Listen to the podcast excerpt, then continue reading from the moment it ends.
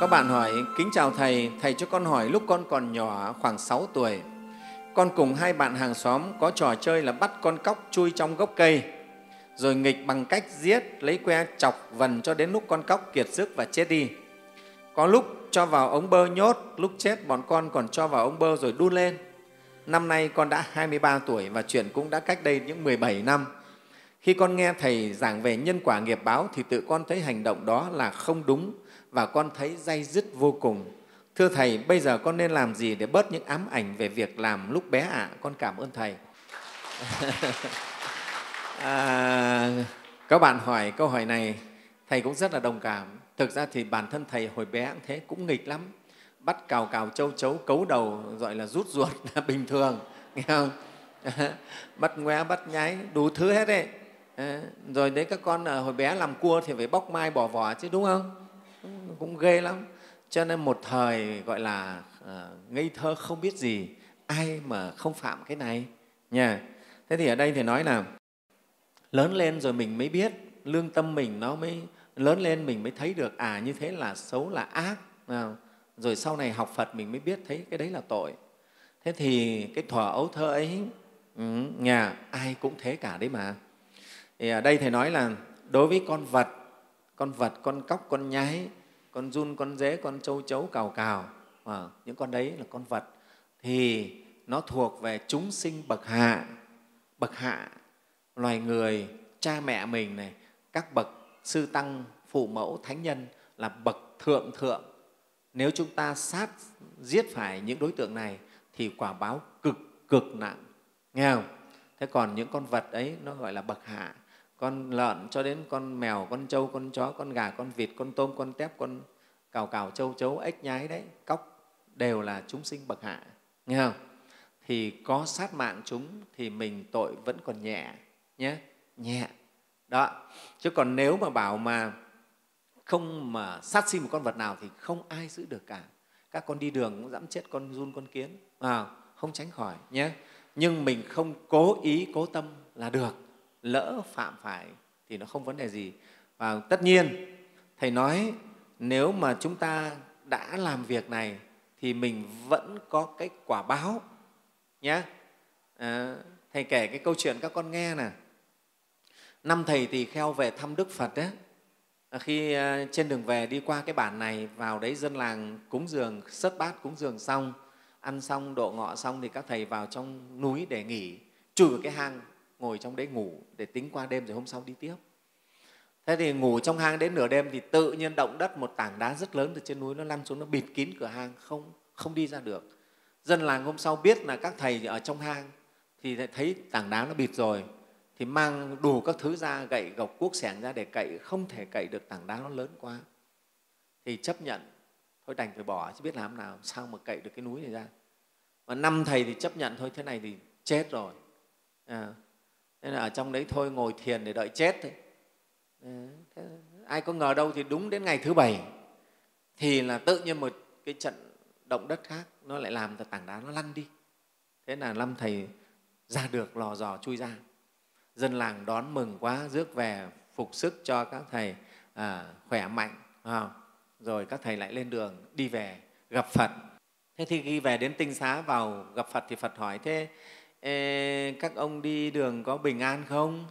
À, thế thì các, các ngài bạch bạch Thế Tôn, còn chúng con là suýt chết đấy, tí nữa thì chết đấy. Chúng con bạch Thế Tôn, chúng con bị mắc kẹt trong cái hang đá, hòn đá nó chẹn như thế, không biết có nhân duyên gì không, xin Phật nói cho chúng con được rõ.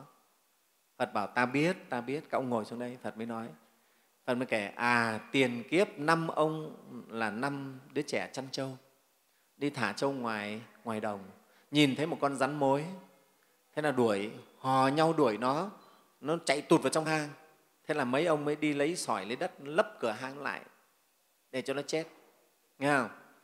Đấy, thế sau đó là bỏ về chăn, đi bỏ về về nhà.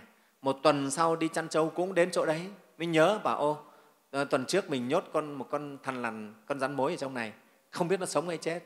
Thế là mang mang que, mang kia cậy đá, cậy sỏi ra, cậy ra thì con rắn nó cũng chưa chết. Nó nhưng mà một tuần nó đói, nó cũng lò dò chui ra, run rẩy, mắt nó rất là sợ.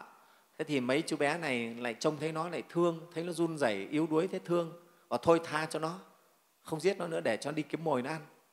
Thì Phật bảo đó, do ác nghiệp các ông như vậy, cho nên kiếp này các ông bị quả báo đá nó chặn hang.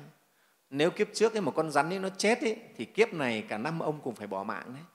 Nghe không? Rất may cho các ông là nó không chết. Nghe không? Cho nên các ông bị quả báo cùng một cái nghiệp nha, cùng nghiệp.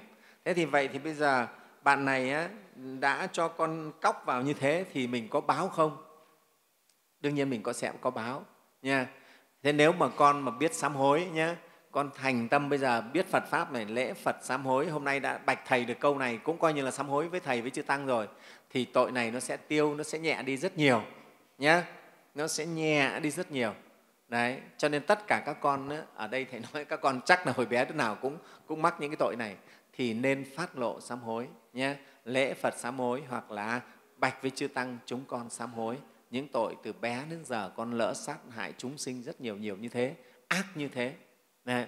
Đây Thầy kể câu chuyện là một người anh trai của Thầy đấy, hồi bé anh ấy có cái cũng ác lắm, nhà thì nhà lông mà thóc để trong bồ, chuột nó vào nó nó cắn thủng bồ ra rồi nó ăn thóc. Thế thì anh ấy rất là, là thông minh, anh mới nghĩ cách đánh bắt một con chuột tương đối to, anh về anh lấy hạt đậu đen ấy, anh nhét vào hậu môn nó, thấy không? Xong rồi khâu nó lại. Đấy, thế thì nó không, Thầy nói thật là nó không đi đại tiện được. Thì các con biết là nào, nó điên. Đến các con thử nhịn mà xem, nhịn một vài tiếng không điên lên nào. À, nó điên lên, con này nó điên lên, nó đi nó cắn chết những con chuột khác. Nó điên quá mà, nó bị điên đấy các bạn. Đúng là không đi đại tiện được là sẽ điên ngay. Cái chất độc ở, ở trong phân nó ngấm vào cơ thể mình làm mình điên. Thế con chuột này điên, nó đi nó cắn chết rất nhiều con chuột khác. Thế mà các con biết sau đó thì cái bác này bác bị quả báo.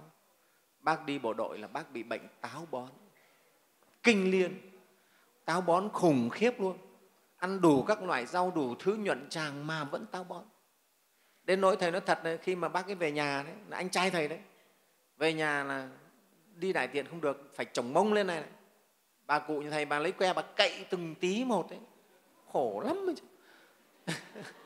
Đấy, các con thấy quả báo hiện tiền nha. Sau này thì anh ấy về sau nó qua được cái nghiệp ấy đi rồi, Thầy lúc Thầy biết Phật Pháp Thầy nói cho bác cái sám hối đó.